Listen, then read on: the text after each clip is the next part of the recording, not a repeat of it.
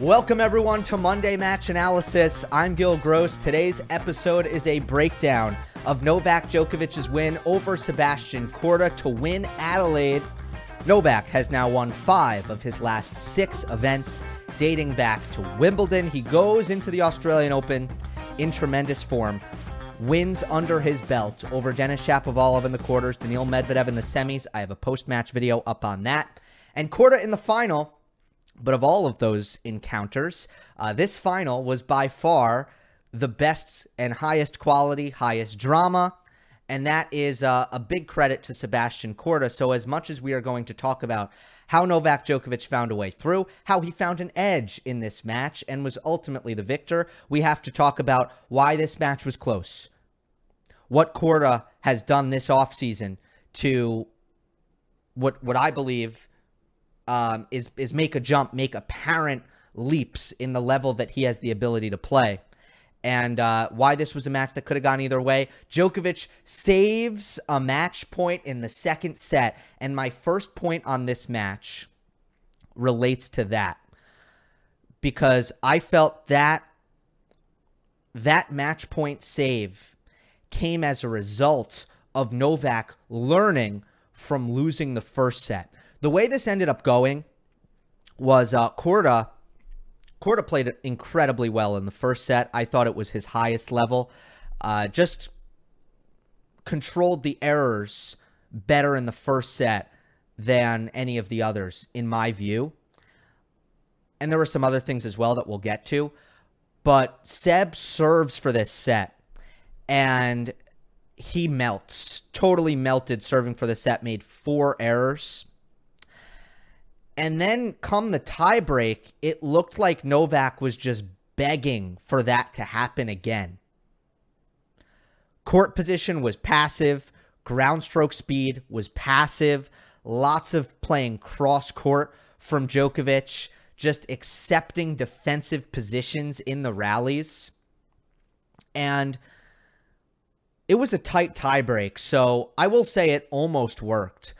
But in general, it was just not uh, the way Djokovic is is going to play at the very highest level under pressure, and Korda wins this first set tiebreak.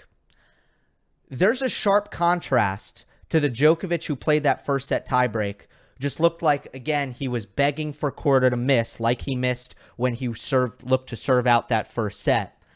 A uh, big difference from how he played down the stretch under pressure in that second set. You look at the match point where Novak played a really good backhand down the line, which ended up being a very key shot for him, which he did not hit enough in the first set, uh, followed by a, a backhand approach cross court that he accelerated on, that he hit violently, and and that pace was was very very important. And not only that, he did come forward and he forced Korda to throw up a lob, and then uh, very, you know, somewhat poetically, the shot of the match on the Djokovic end of things is an overhead, is a Joko smash. Uh, although maybe you know it, it's not a Joko smash because it was a gorgeous, gorgeous overhead that he snapped down with confidence. So uh, you look at that that match point save, and he really took it to Sebi in a big way, and he accelerated harder and uh, with more confidence down that match point. Next point, by the way, he hit another huge backhand cross court uh, that set up an easy finish at net.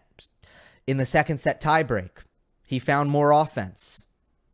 And he got a lot of help from Korda, uh, but he played a much more offensive second set tiebreak. So at the end of the day, I, I think item number one in this match is Novak finding the courage to go after the ball under pressure. Uh, the courage that that he didn't quite have in the first set, and part of that was, uh, you know, potentially things that he has seen from Korda and saw from Korda. And uh, we'll talk about Korda's uh, mental game a little bit later. There's some interesting things going on with that. So that's the first thing I want to say. And I'll talk about the breaking point in the third set as well. Uh, but I, I thought, as far as learning from the first set is concerned, there is also some tactical learning.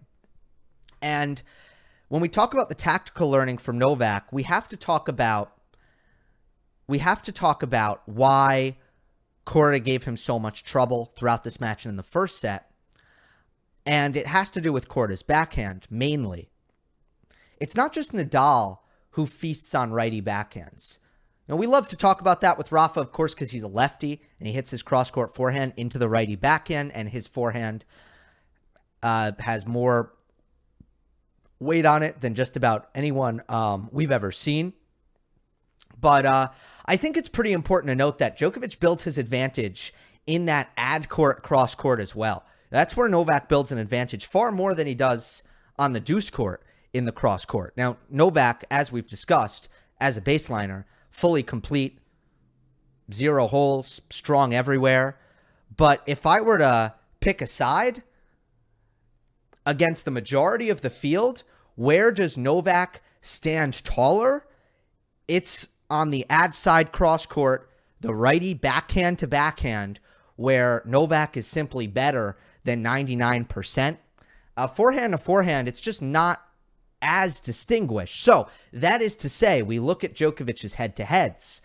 We look at some of the guys who have given him a lot of trouble, especially in the last, you know, three, five years. I'd say the contemporary era of, of Novak, uh, Daniil Medvedev, Alexander Zverev, Roberto Bautista Agut. These kind of indestructible, solid, consistent, backhand sides, these two handers in particular, it has been difficult for Novak to kind of construct rallies against these guys because he doesn't have that clear ad court, cross court edge. And then you look at some of the, the matchups that Novak has feasted on nine straight wins over Tsitsipas, absolutely destroying Matteo Berrettini. His 2021 hinged on his ability to beat Matteo Berrettini. The fact that he went into the U.S. Open final with a chance for the calendar slam, three wins over Berrettini. You had Casper Ruud. He's crushed Ruud time and time again. These weaker backhands, that's a big deal for Novak. So, Sebastian Korda's two hander is special. It's special because it is as damaging as any two hander I have ever seen. So precise, so big times the down the line beautifully, finds the cross court angles um, as well. It is uh, it is an absolute gem, an absolute peach. I mean, it is not the uh, it is not as solid as Medvedev, Zverev, RBA. No, absolutely not. Uh, he is not as staunch defensively as some of those guys when he's under pressure and he has to hit open stance on the run. Uh, but that's more about athleticism more than anything. Uh, but as far as stepping into a to a backhand, when he gets to when he has time on it, when he gets to get his feet in the right position and lean into it and try to be aggressive, that two-hander is as good as anyone. Top aggressively, offensively, it's top five in the world. I have no hesitation when I say that. So the ad court, you know, backhand to backhand, I'd say, you know, Korda, he's just hurting him. He's just hurting Novak time and time again. Djokovic was just playing way too many cross court backhands, um, especially and, and particularly just uh, neutral drive cross court backhands. So I want to give you some stats here. And I'm talking about the first set when I say that Djokovic was playing too many cross court backhands and uh, again, neutral drives. Let me just give you the breakdown, the ground stroke breakdown for Korda. In the first set, Korda hit 92 backhands, 53 forehands. In the second set, Korda hit 39 backhands, 46 forehands. In the third set, Korda hit 20 backhands and 35 forehands. So I think percentage wise, um, the first set was vast majority Korda's hitting backhands. The second set was close to even, but he's hitting mostly forehands. And in the third set, it shifted even more. Korda's hitting mostly forehands. I thought Djokovic was going up the middle more uh, with his backhand in that third set. Um, and I thought he was going down the line much more with the backhand in the second set. And on the forehand, he continued to, I'd say, find an appropriate balance. But uh, that's significant that in the the set that Korda was was most dominant, the set that he served for, the set that he kind of felt on top of, even though Djokovic pushed it to a tiebreak, Seb was hitting backhands, and then the more forehands he had to hit, um, and the less backhands he had to hit, the less success that he had, uh, because forehand to forehand, in this particular case, I feel like Novak is is better positioned because Djokovic's forehand is far more reliable far more consistent than Sebastian Korda's forehand. Korda's got a big forehand. It is damaging. It is scary. He hits some that are just, whew, I mean, beautiful, beautiful. Uh, but it just sprays a lot. It does not have the control that that I think sometimes you would want. So uh, forehand ground stroke unforced errors end up 11 to two per Infosys. So 11 unforced errors um, on Korda's forehand, two unforced errors on Djokovic's forehand. So as as Novak just gets Korda's forehand into play more, I just think the match started to turn for him. Besides Korda's backhand, uh, the biggest reason this was close, the biggest reason Djokovic couldn't pull away. Um, oh, you know what? Let me just let me just paint a, a picture here before I move on from kind of the baseline dynamics where I thought that that Djokovic just didn't let Korda get as comfortable on his backhand side, which was the big problem for him in the first set. Novak started slicing more. So when he did go cross court to Korda's backhand, at least mix up pace, spin, and and don't let him get rhythm and and comfort. Um, yes, Djokovic goes down the line more. I I, I already said that. Uh, so ultimately, you uh, you have Korda on the run on his forehand more, hitting more forehands from the middle of the court. And when he is hitting backhands, you have to make sure that he's on the run when he does hit backhands. Djokovic is very good at recognizing that. And the the pattern that ended after the first set, for the most part, to Djokovic's credit, was the we are going to kind of camp in the ad court and play drive backhand to drive backhand from the back of the court. Novak was able to, okay, no, I'm not going to do that. I'm going to slice. I'm going to just redirect down the line on my backhand. I'm going to maybe go through the middle on my backhand so that you have to hit a forehand from the middle of the court, which is fine as long as you keep it deep. Um, and that changed the match. That changed the match. The other thing was uh, Korda had a winning dynamic on his second serve. This was a major issue for Djokovic.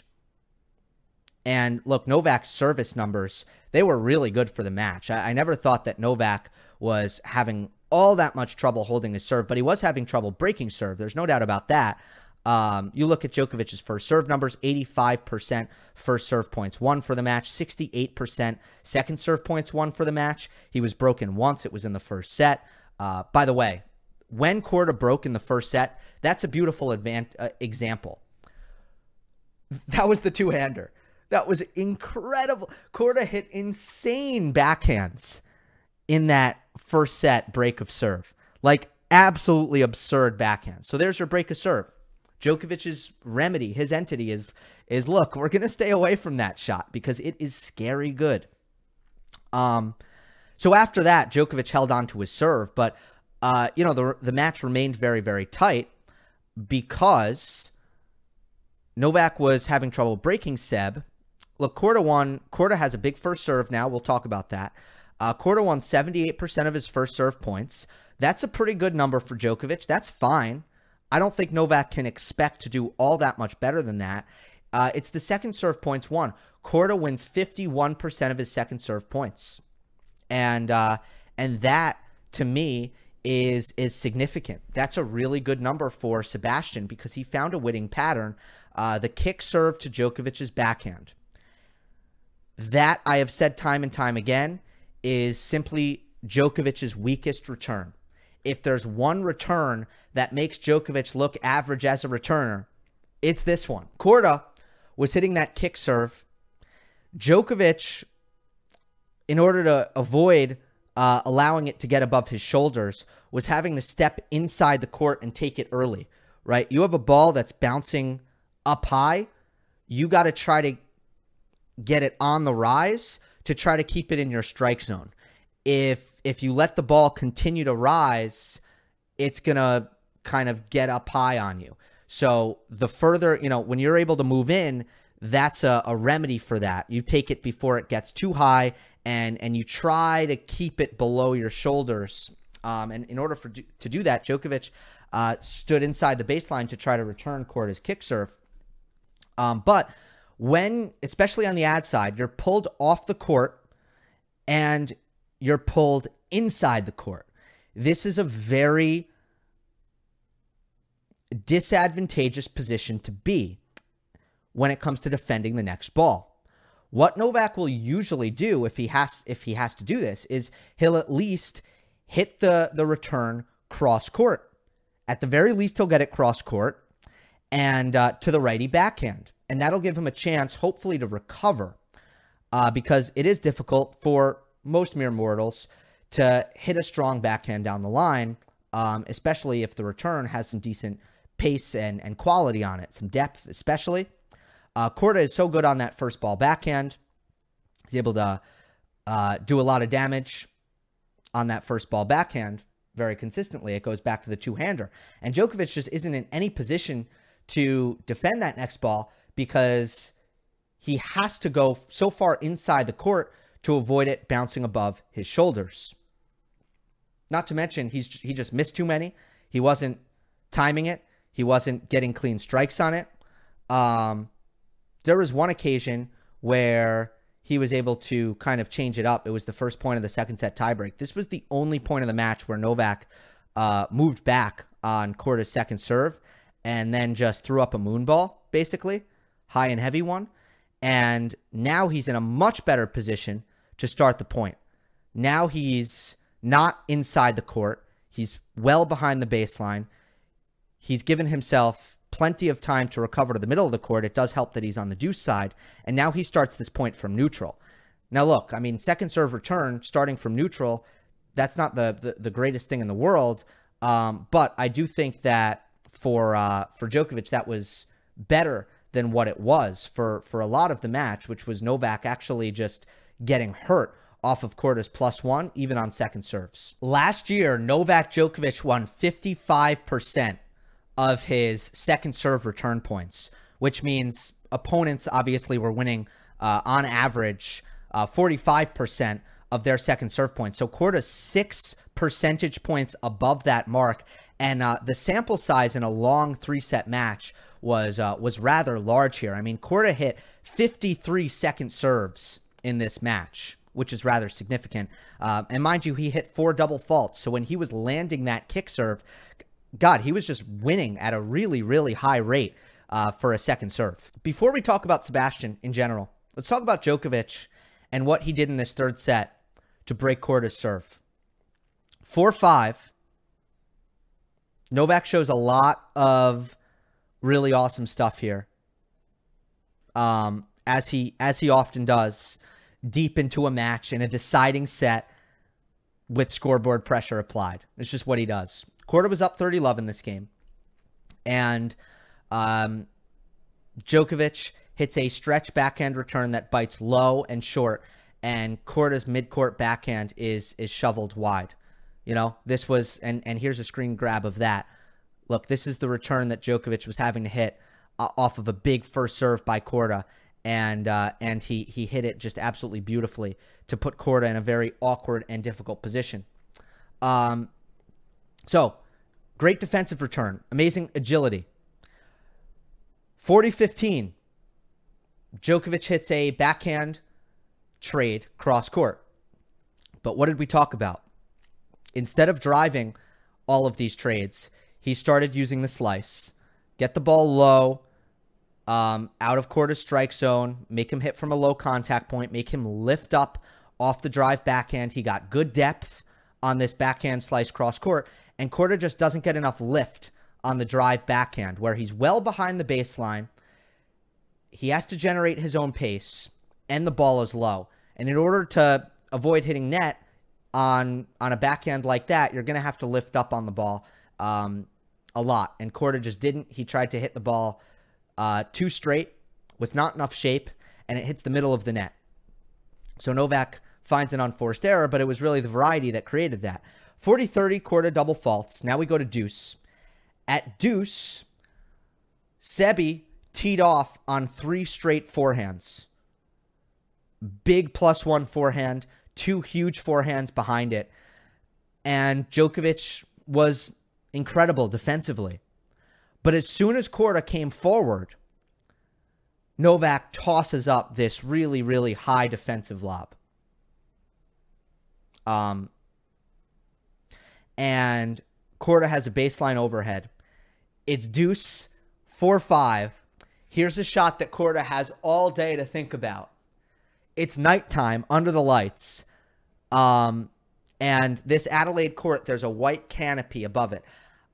I don't know how hard it is to track a ball that's hit up that high in the air when you're trying to trying to look at it, but there's a chance that it's kind of difficult at nighttime with those kind of white artificial lights attached to the ceiling. You're looking up and Novak has just, you know, you've just won the point 3 times here.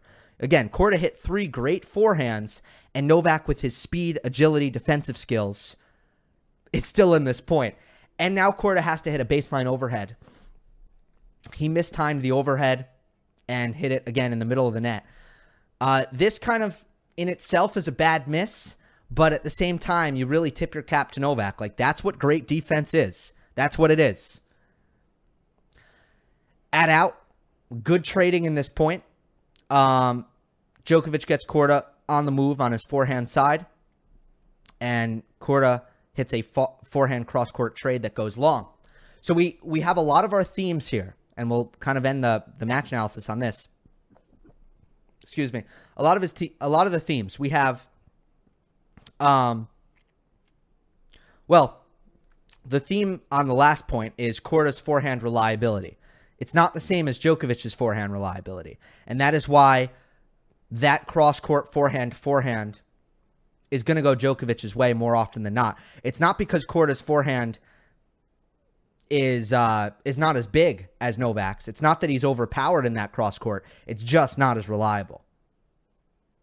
All right, and then we have um, agility and defense coming into play at 30 love with the return at deuce with uh, with the defensive lob and, and the defense before then. Uh, we have a double fault in there, which was atypical, um, especially because Korda's second serve was actually working really well, the kick serve. Although, you know, you do it over and over and over and over again. It did start to feel like Djokovic was starting to just get the hang of it and and play some better returns in general.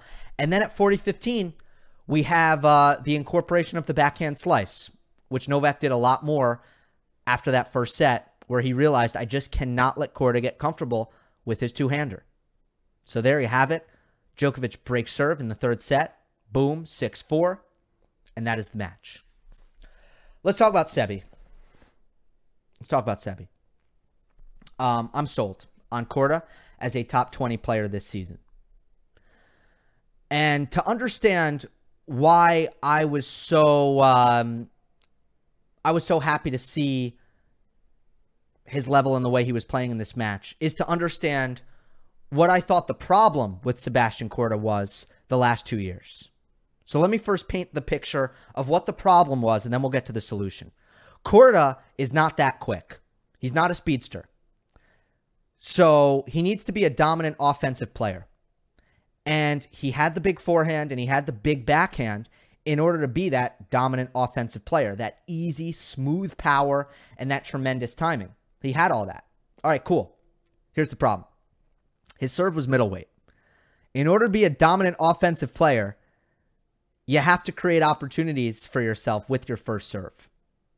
And that was a middleweight serve.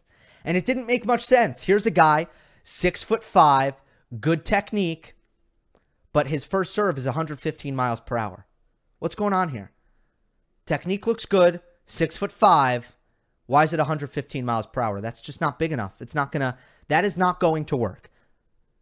It, you know, the quickness isn't there. Got to be dominant offensively in order to be a top player, and you're serving 115. Something's wrong with that picture.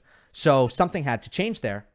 Um, and in this match against Novak in this final, he averaged 123 miles per hour on his first serve. He's clearly serving bigger. What happened? He bulked up. He got big. He got strong. That's what happened. There might have been a technical change. It something looked a little different to me. I couldn't put my finger on it, and I, I haven't put it side to side, which I would have to do.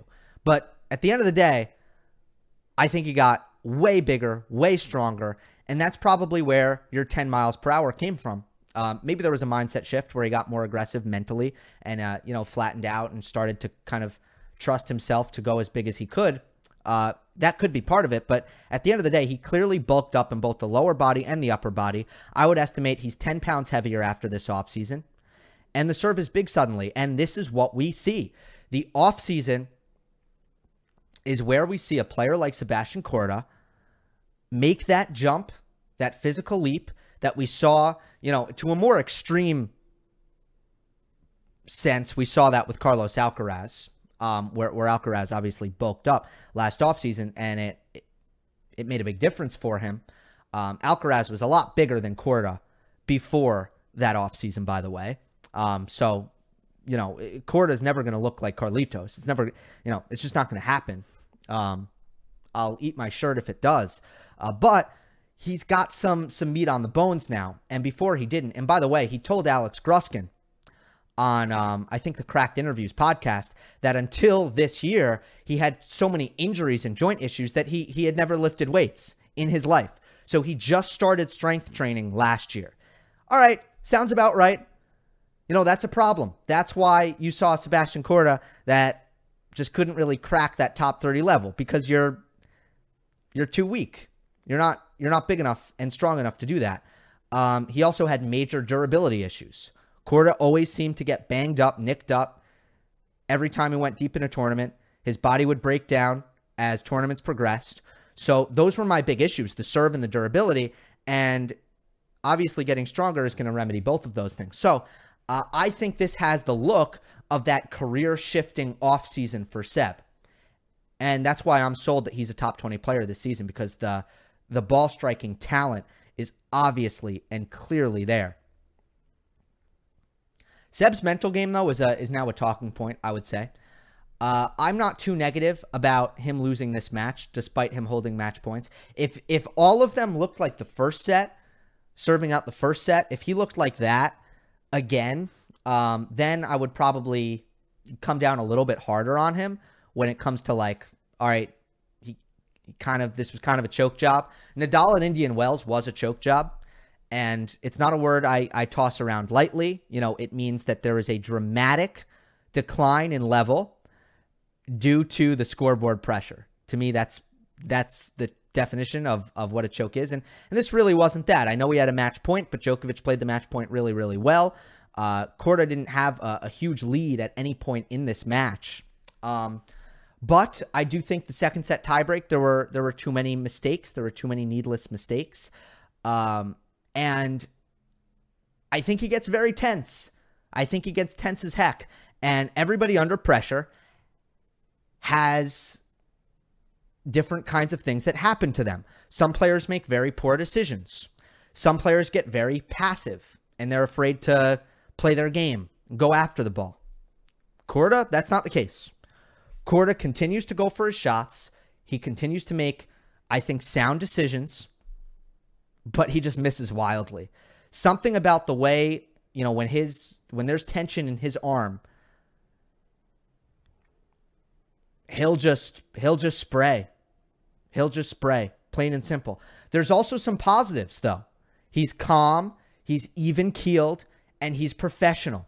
So when it comes to Sebi's mental game, calling it good or bad just doesn't do do enough to describe it. Let's talk about how Korda regrouped in that first set after playing an awful 5 4 uh, service game. Uh, let's talk about how he regrouped. Let's talk about how he stayed level, how he focused on the future. He didn't let it linger, and then played a good first set tiebreak, right? So there's a lot of good parts to Korda. Again, calm, even keeled, professional. The negative, nerve management wise, yeah, he gets very tense. And if I'm playing Korda and we're in a tight situation, I'm playing that forehand and I'm expecting him to make some mistakes on it. I will end on the support for Djokovic in Adelaide. That was a storyline, and then I will wrap things up. Uh, look, all I have to say is um, is this about the Adelaide support. No surprise. No surprise. Uh, if you are a Novak Djokovic fan in Australia, or if you're a Novak Djokovic fan in uh, you know in the in the southern hemisphere uh, anywhere near Australia, you know, in the whatever it be, right? You are just that much more motivated to support Novak. The passion, the pro Djokovic passion, is going to far outweigh whatever the kind of casual resentment that some Australians maybe could have harbored from what happened a year ago. Maybe. Uh, but in general, I think those people have uh, have probably moved on, and far, far, far more significant and more present is going to be the desire for Djokovic fans in Australia uh, to show him extra support after what happened last year. Extra. Not that Novak doesn't usually have plenty of fans in the crowd, whether it be, you know, 2018, 2019, 2020, right? Uh, and by the way, Australia is generally a pretty positive place for Djokovic when it comes to the crowds. Uh, we saw that at, you know, ATP Cup, for example, in 2020. You look at that match against Medvedev, it's one of the, the electric pro Djokovic environments that I can remember. So, not that we don't see that generally, but that is going to be piped up, you know, times three after what happened last year the idea that Djokovic is going to get some sort of mixed reception, I think, is inaccurate. Uh, let's see, because I know that Adelaide in South Australia is not the same place as Melbourne. I understand we're talking about different cities here, uh, but I would expect more of the same in Melbourne, where, again, if you are a Djokovic fan and you want to show him support, you understand how much that means to him coming back to Australia, given the circumstances. And man, uh, you want to support the guy and let him feel your warm welcome. Let him feel your support, and that support is uh, is going to be very much appreciated by Novak. Um, again, after what happened last year. That's all I got on this. Um, oh, quick quick word on. I should have teased this at the beginning. United States, congratulations on the uh, United Cup victory. Look for the U.S. Um, by far the most complete team in the competition. The only team with four top 20 players. Uh, Pegula, Keys, Tiafoe, Fritz was the squad. And I think, especially for the men, especially for Fritz and Tiafoe, uh, there's a lot of pressure on American men to live up to the history. Yes, maybe that is, you know, starting to wear off a little bit, but a lot of expectation there for American men. And this is one of those feel good moments, I think, for Fritz and Tiafoe, where they're representing the country and they're winning the inaugural edition of an international team competition. And I, I just think it's uh it's got to be a good feeling because look, the ghost of Connors, McEnroe, Agassi, Sampras, Courier, Chang, uh, you know, the ghost of these guys they live on to haunt these last two these last couple generations of American men. They do. And this is a good um kind of a good indication that look, you guys you guys aren't so bad. You're doing well. You're in a good place and American tennis at the moment is actually really really healthy, which I fully believe it is. Um but I think that the next kind of decade or so, given the, the youth and the the number of, of strong Americans that exist in the top 50 of the rankings on both the men's side and the women's side, um, is going to kind of lead to what I think is going to be a good period in American tennis. Um, but this was also significant. You know, you look at Davis Cup titles, the Americans, uh, they've won it just once since 96. That was in 2007. The women have won it. Uh, I'm sorry. I think the, I think I have that backwards. I think the men, no, no, I think the men won it in 2007. Uh, the women have won it also just once in the last uh, century, since 2000. I think they won it in 2000, and since then, uh, they, have won it just once. So it's been few and far between when it comes to Americans winning Davis Cup, Billie Jean King Cup. Uh, but the first United Cup goes to the U.S. emphatically because that was the best team, and none of the ties were particularly close. Now I am finished for Monday Match Analysis. Hope you enjoyed. Don't forget to subscribe. I'll see you next time.